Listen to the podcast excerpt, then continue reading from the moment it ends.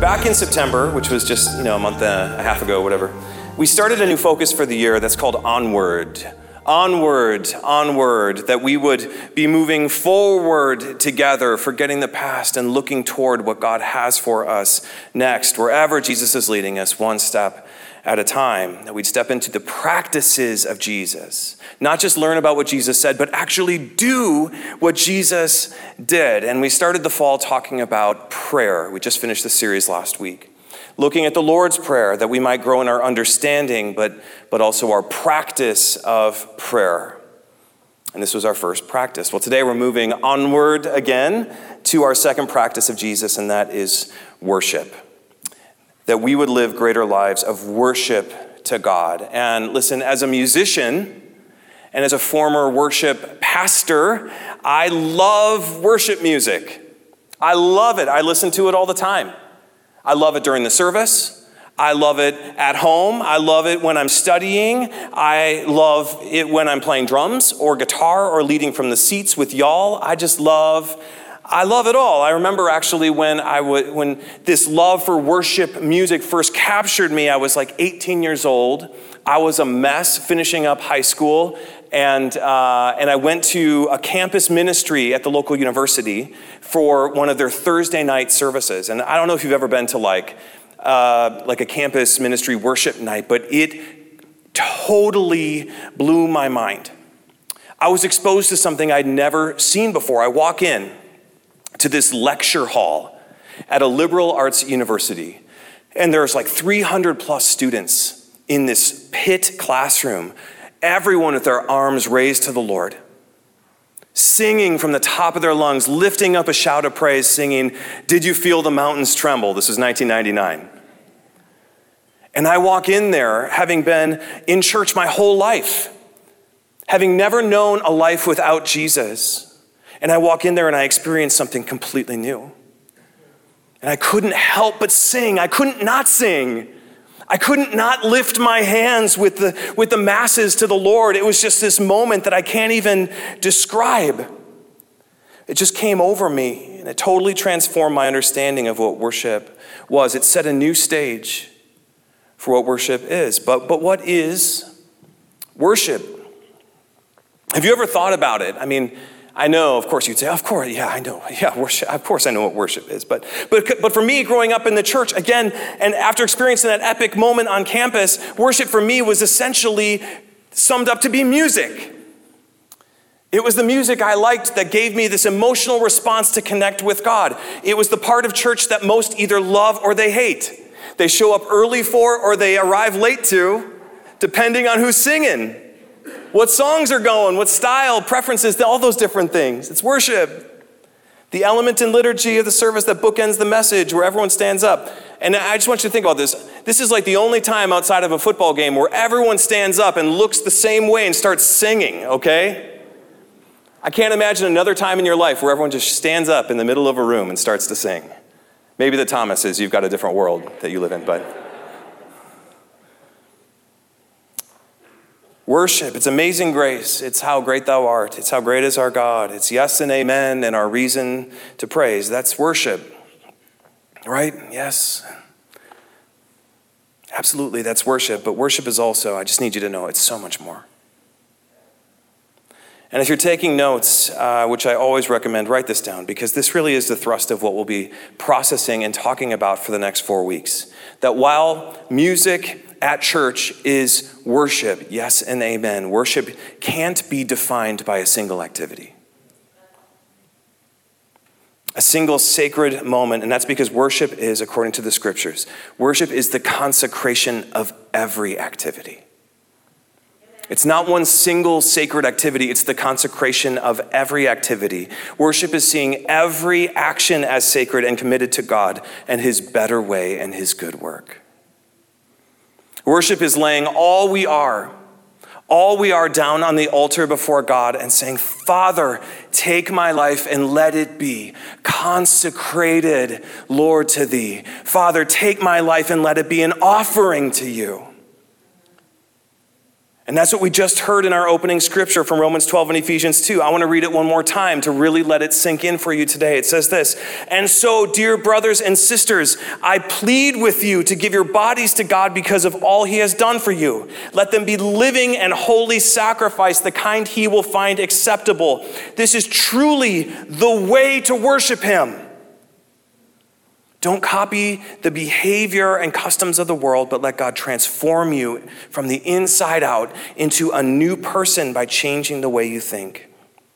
Then you will learn to know God's will for you, which is good and pleasing and perfect. And this is the end. Remember, for we are God's masterpiece. He has created us anew in Christ Jesus so we can do the good things he planned us, planned for us long ago. This is truly the way to worship Him. Scripture says, Take all of me, take all I have, every part of me, and use it as a living sacrifice for your glory, God. Take my life and let it be consecrated. This is worship. And so, yes, while while we do this at church, we worship God when we sing, we lay our hearts down and we lay our minds down before God on the altar through song. The reality is, we also worship God anytime we choose. We choose to bow low so he might be lifted high. We worship God anytime we lay down low, that we bow our lives down before God so he might be lifted high. We worship God whenever we choose to surrender our own hopes, our own dreams, our own fears and failures, our own preferences and prejudice, our idols, and our influence. Anytime we choose to lay everything down and say, Not my will, but yours be done. We worship anytime we step into the better reflection of God, living for His glory, and this is it. Worship isn't a style of music. It's not what you listen to on K Love. It's not the music part of the service. Good worship, Becca. Worship isn't a song, worship is a life filled with songs. It's a life filled with songs and obedience and faithfulness laid down before God, our good Father in heaven, so the world might know what He is really like. And this is what we're going to be talking about for the next month, a holistic life of worship, in a series that we want to call Altars. Altars. A life of worship. And in this series, altars, which simply means a place of sacrifice, if you look in the scriptures, the altar is the place you bring your sacrifice. We'll be taking a closer look at four key areas or altars in which God wants our praise and worship to be surrendered. And there, there's probably a thousand different things that we should be laying down before God today. But there are four, I think, that really encapsulate what I believe to be most pressing in our cultural moment. And those are that we would worship God through our words, through our time, with our possessions, and in our work that we would worship God in our words, time, possessions, and work. Four things that we can use to either make our name great for our fame and our reputation, or to lift high the name of Jesus for his glory. Words, time, possessions, work. And it's work that we'll be starting on today. For what it looks like to worship God by laying our work down on the altar before him. So if you have your Bibles, follow me quickly to Colossians chapter 3. And listen, when I moved here, and we've talked about this a little bit, we moved from the Midwest, which has a work ethic for sure. But when we moved here, I realized that there was no 40 hour work week here in Southern California. It's more like 65 plus. It's not a 9 to 5, it's like a 7 to 6:30. And so when we talk about work and consecrating our work before God, I just really need you to understand that this matters to us in Southern California because, because work is such a huge part of what we do. And we're going to be looking at a pretty significant story arc in Scripture to help us form a theological, I would say, philosophy, but also a theological practice for how we should work. But in the end, it really all comes down to this passage in, in uh, Colossians chapter 3. And so I just want to read that for you right now. It says, Let the message about Christ teach and counsel each other with all wisdom he gives. Sing psalms and hymns and spiritual songs to God with thankful hearts. And here we go. And whatever you do, whatever you do or say, do it as a representative of the Lord Jesus, giving thanks through him to God the Father. One more time, verse 17. Whatever you do or say, do it as a representative of the Lord Jesus, giving thanks through him to God the Father. Whatever you do, your work, do it on behalf of Jesus. This is the, philo- the philosophy based on the scriptures for how we should work. Whatever you do, do it on behalf of Jesus so the world might see the Father through your effort. This is truly the way to worship Him, whatever you do. Think about that for a second. What do you do? When we say whatever, whatever you do, ask yourself, what do you do? Look at your calendar and your bank statement, right? That'll typically tell you what you do. You wake up, whether you're employed or retired, you do work. It might look like school for some. It might look like making cappuccinos for some.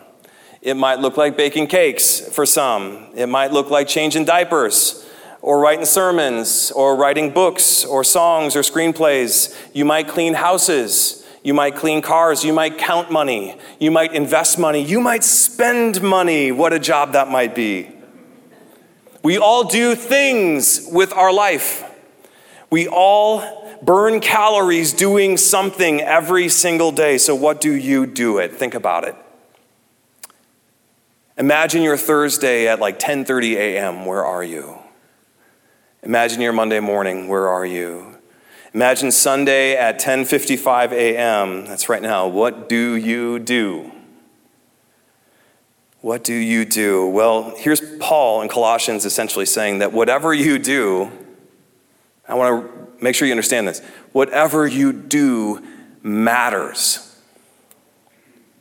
Whatever you do matters. Whatever you do matters. Hmm. And it's because whatever you do can be worship to God. Whatever you do, as long as the realities of God are revealed in the process as long as folks can see what God is like in the midst of what you are doing. His heart in your actions, His will in your choices, His kindness in your compassion, and plan in your production. This is worship through work. It's the surrender of self achievement and the consecration of daily decisions for the sake of His kingdom's advancement. And while there are very few actions that cannot be consecrated to God, there are some. Whatever you do, Colossians 3, what I need you to know is that worship isn't only about the action either, it's also about the intention. And let me quickly clarify what I mean by that. When you worship God with your work, you are committing to do whatever you do, not only to who God is, but also how God is doing it. Even though God cares about feeding the poor, it's not worship to God when you feed hungry people so the world notices how great you are. And even though God cares about justice, it's not worship to God if you go fight for racial equality for the reputation of another organization that completely bypasses Jesus and undermines his kingdom values. It's not just what you do, it's how you do it and why you do it. It's not the action, it also is the intention, it's the output and the effort. It's not doing the things God cares about on your own. No, it's consecrating whatever you do, Colossians 3. Whatever you do, your work to participate in the projects that God is already working on. It's not about doing it on your own, it's taking what you do and committing it to the work that God is already doing around you. This is the life of worship. Committing what you do to what God is already working on so he might be revealed along the way through your effort. Now, okay, bringing it back to earth. What, what then is God working on that He wants us to commit our lives to? I'm so glad you asked. To find that, we have to go back to the beginning of the scripture. And, uh, and in the beginning, there was really nothing but God. And into the void God spoke, and he worked. This is what God does He works. And he worked to bring order to the unknown, and this order was called creation. And everything that he did was a reflection of who he was. Everything he did was a reflection of who he was. So God worked. God made oceans and the earth and stars. God created gravity and chemistry. He poured uh, rivers and, and made hills, foothills, just like where we live, plants and animals, insects. God formed the circle of life and it moves us all. You know what I'm saying? God did everything, and all of which revealed his character, his power, his order, his goodness to the observing world. It was all for his glory that he made the world, and it was all for his reputation. Well, then God made people in his image as his glory. He made us to go and do what he did, but, but to do it like he did it to not just do what he did, but do it like he did. And we see this verse in Genesis chapter 1. It'll be on the screen. It says this in verse 26. Then God said, Let us make human beings in our image to be like us. They will reign over the fish in the sea and the birds in the sky, the livestock, all the wild animals on the earth, and the small animals that scurry along the ground. So God created human beings in his own image. In the image of God, he created them, male and female, he created them. Then God blessed them and said, Be fruitful and multiply, fill the earth and govern it reign over the fish in the sea and the birds in the sky and all the animals that scurry along the ground. So, okay, what was their work? It was to be like God and to do what God does. Not to be God, but to be like God and to do what God did, to reign over creation on God's behalf, to fill the earth and govern it as God's representatives, just like He would. This is the work of worship to carry God's rule and his reign, bringing kingdom culture and building kingdom colonies in the wild of creation through whatever you do. That's it. This is a life of worship through work. And this theme, we see it, this, this arc, it carries us from beginning to end of our scriptures. We see it all throughout God's people working on God's behalf so his reign and rule might expand, so his glory might be revealed. And it's amazing the stories we see in scripture. But we also see what happens time and time again when God's people forget who they are. When they forget and they work without God in mind, when they act without the intention of God being known in what they do. From the fall in the Garden of Eden to Cain and Abel, to Noah and the flood, to Abraham sleeping with his servant, to the Tower of Babel, to Isaac stealing Esau's blessing, to the sons of Israel selling Joseph into slavery Israel working as Egyptian slaves to build a foreign empire, Israel, the nation wanting their own king to be powerful and important in the world's eyes, King Saul compromising his faith for personal glory, David abandoning his integrity by taking Bathsheba, then killing her husband. I mean, come on, right? In whatever you do, God's people have a gift for doing it wrong. We have had a, a, history and such a talent for doing whatever we want on our own behalf, turning altars of praise into idols of our achievement. We all have such a predictable pattern of shifting our worship away from God because as people, we love to feel important. We love to feel validated from the very beginning. Genesis, when the serpent deceived uh, Adam and Eve into, into leaving the good world that God had created. We are so good at worshiping created things over the Creator. We long to leave a mark, but in the process, we so often forget the mark we were made to make. Friends, you were designed you were designed before the foundations of the world to do amazing things. You were designed to reveal a very specific piece of God through how God made you. through who you are and whatever you do, through your work. This is why you are alive. To show the world what God is like in ways only you can, through what you do, but also through how you do it. The action and the intention. This is a life of worship. To lay your ambition and again, being in LA, the ambition is crazy.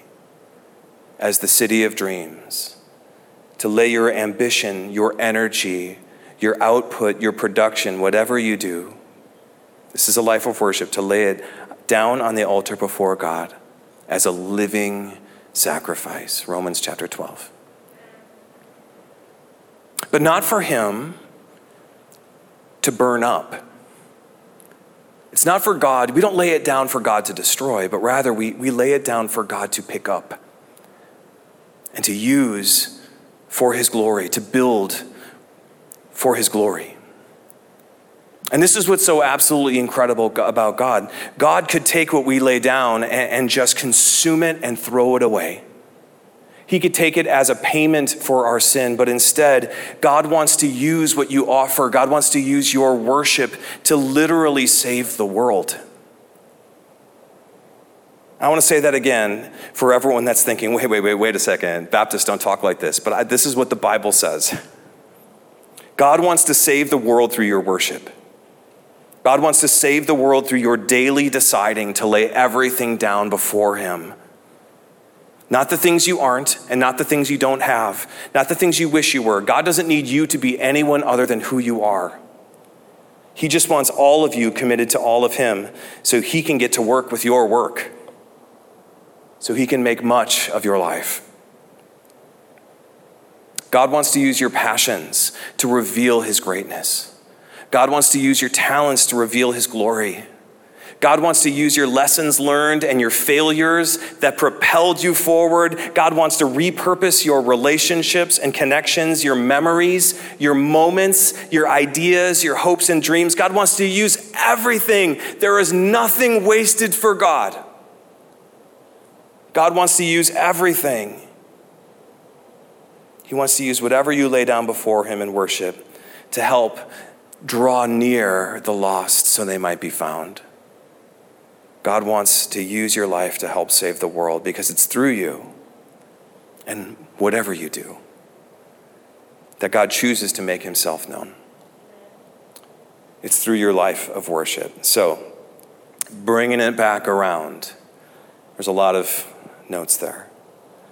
Bringing it back around, how can we begin to live this consecrated and committed life of worship with our work?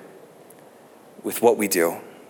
How can we begin to see whatever we do, our, our nine to five, our retirement, our school week, um, our maternity leave, how can we begin to see whatever it is that we do as contributing to God's greater work of redemption in the world? How do we get there? Well, let's go back to Colossians 3 one more time. Colossians 3 16 and 17. Let the message about Christ in all its richness fill your lives teach and counsel each other with all the wisdom he gives. Sing psalms and hymns and spiritual songs to God with thankful hearts. And whatever you do or say, do it as a representative of the Lord Jesus, giving thanks through him to God the Father. Listen, if you want to step into this new practice of worship, if you want to, to live a greater life of worship to God by laying everything you have, your work down on the altar for Him to use, it starts with two things from Colossians chapter 3. You need to receive and you need to repeat. Two sides to the same coin. Receive and repeat. Can you say that with me, real quick? Receive and repeat. It'll be on the screen. Gavin, you ready for me?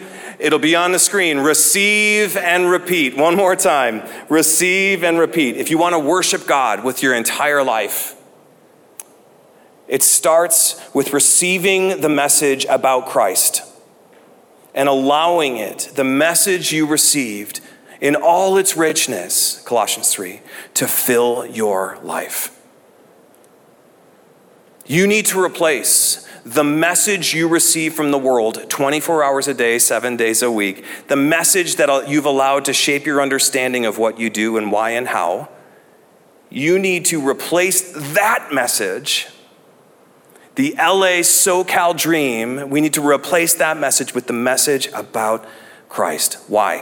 Why does it matter? Because your input, what comes in, your input inspires your intentions. Your input inspires intentions. The message received in all its fullness, when we allow it to fill us, it creates focus, it creates intention for our actions. When we receive the message about God's good work in the world, when we receive that message and it fills us, our reason for whatever we do begins to change because the message has now become our motivation. Input inspires intentions, the message becomes our motivations. So receive the message about Christ. Receive the good news. You know, they say it takes eight encouragements, it's probably more than this, eight encouragements to offset one criticism you receive. So, as we think about this first practice, let this be the metric. For every message you receive from the world, begging for you to go your own way, trying to trick you into investing in your own idols, for every message that tries to convince you that you are your own God and you deserve whatever you want, you need to offset it with eight encouragements from the message about Christ. For everything you hear, multiply it by eight. But, Pastor, where in the world am I ever going to find eight encouragements from Christ? Oh my goodness, pick up your Bibles instead of your phones. Unless your Bible is on your phone, then you get a pass, okay? Listen to sermon podcasts instead of the news. And not just, not just here, but we've got all of them posted online. Receive from the Lord the message about Christ. Scroll the scriptures instead of social media. We must receive the good news of Jesus if we want to be a people that willingly lay down their lives on the altar before Him. So receive the message about Christ and allow it to penetrate deep into your heart and your mind and your soul. That's first, we must receive. Now, the second side of that same coin is if we're to receive the message about Christ, uh, if we need to receive the message from others, it's up to us then to repeat that message to one another. It's receive and repeat. We need to, Colossians 3, teach and counsel each other with all the wisdom he gives. Sing psalms and hymns and spiritual songs to God with thankful hearts. We need to remind each other what's true. That's why it's so important you're here. We need to remind each other what's true and real with all the wisdom He gives. You need to remind me about the message of Christ, and I need to remind you about the message of Christ. We need to be a people that repeat the message we've received until it becomes the only voice we hear. Loud enough to block out all the competing noise from the world. It reminds me of have you ever tried on any of those noise canceling headphones? They're like have you ever seen, yes, raise of hands if you've tried it? Yes? Okay, like eight of you. This is a perfect illustration. Um, but do you know how they work? Let me tell you how they work. At first, I thought they basically were like earplugs that just blocked out any outside noise from reaching your ears. But how they actually work is they, they have a little microphone to identify the outside noise.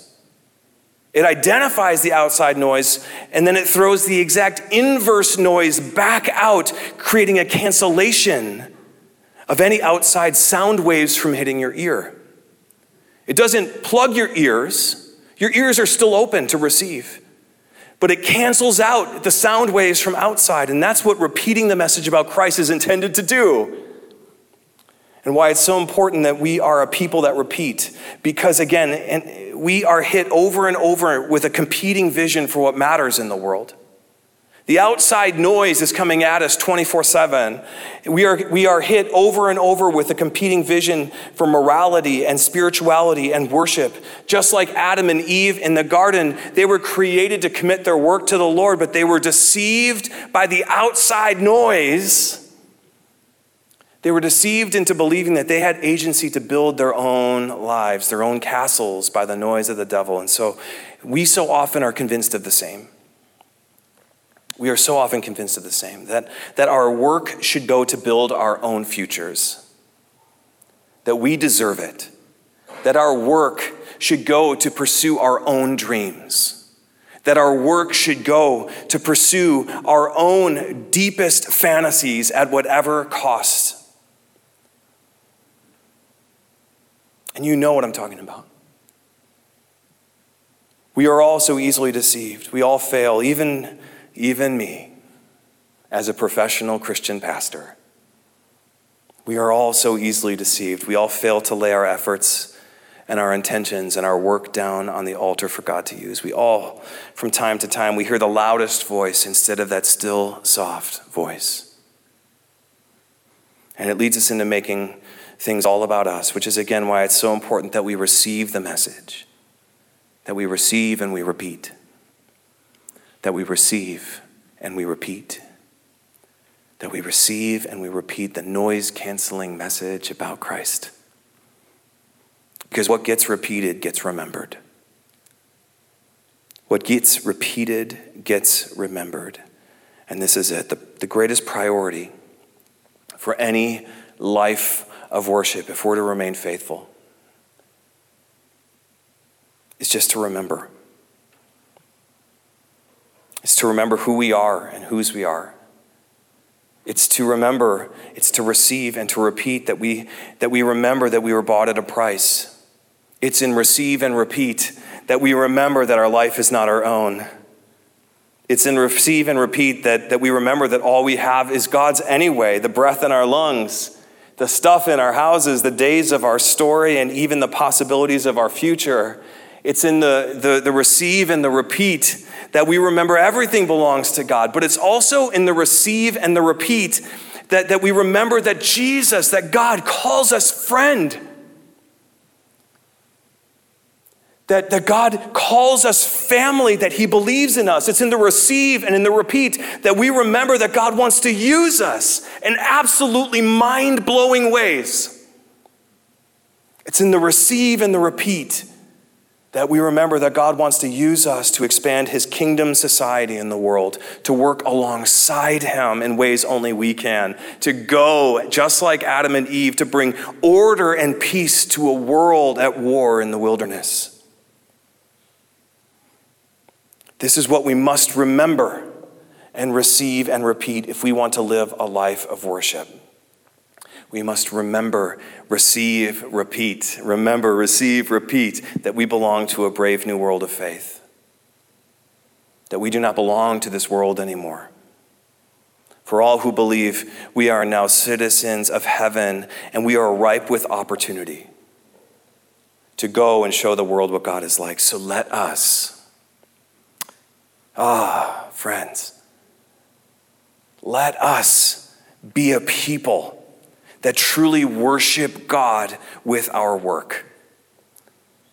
Let us be a church that receives, repeats, and remembers the message about Christ in all its richness, and then allows it to inspire the actions and the intentions for all we do. Let us be a church that chooses to see whatever you do because we all do something. Let us be a church that remembers, that chooses to see whatever you do as an opportunity to partner with God, to partner with what God is already doing to bring his kingdom to the world. And finally, let us be a church of glory let us be a church of glory that chooses to consecrate every action and intention so God might be seen and known and experienced through our lives. This is the way and the practice of Jesus, a life of worship. Let us follow him. Amen. Amen.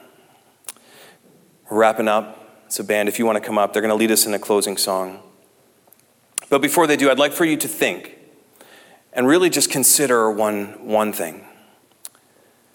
As we are moving onward, forgetting the past and looking forward to where Jesus is leading, I want you to consider how might you choose to worship God through whatever you do? I know some of you are probably thinking, man, I, I frame houses. How is that going to be worship to God?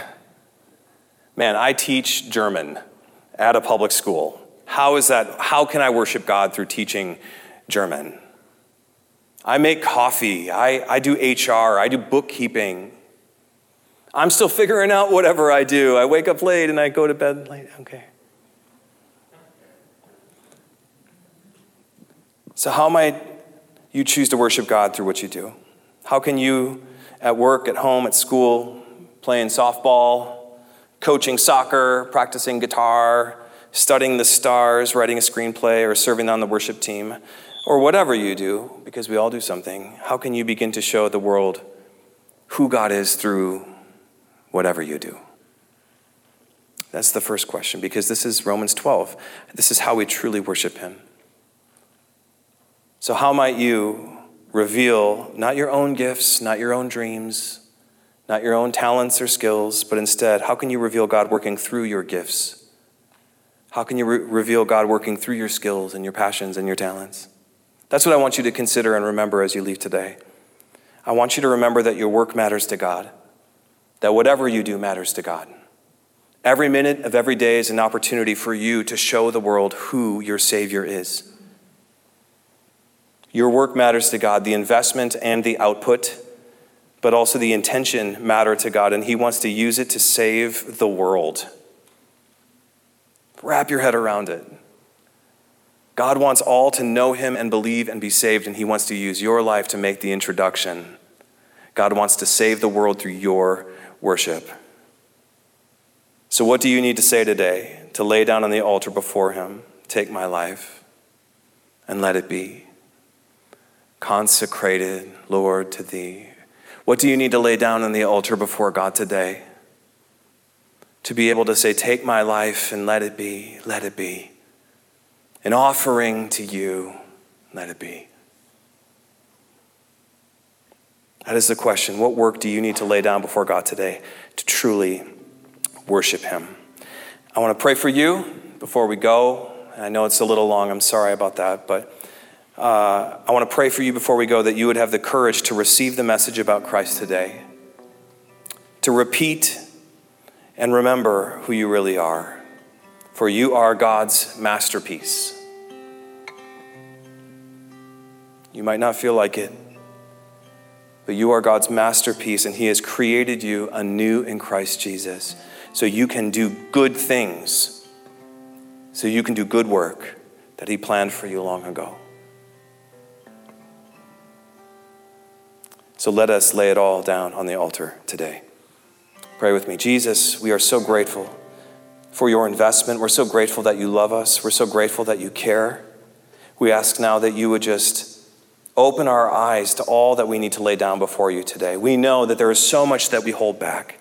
We know there is so much that we, that we sacrifice to other um, competing visions and idols in this world, God. But now we are here and we are, we are ready to lay down our lives, whatever we do before you today to say, Take my life, God, and let it be an offering in all I do, whatever I do, and how I do it. God, use me. Use my life for your glory. God, I'm so grateful that you love us.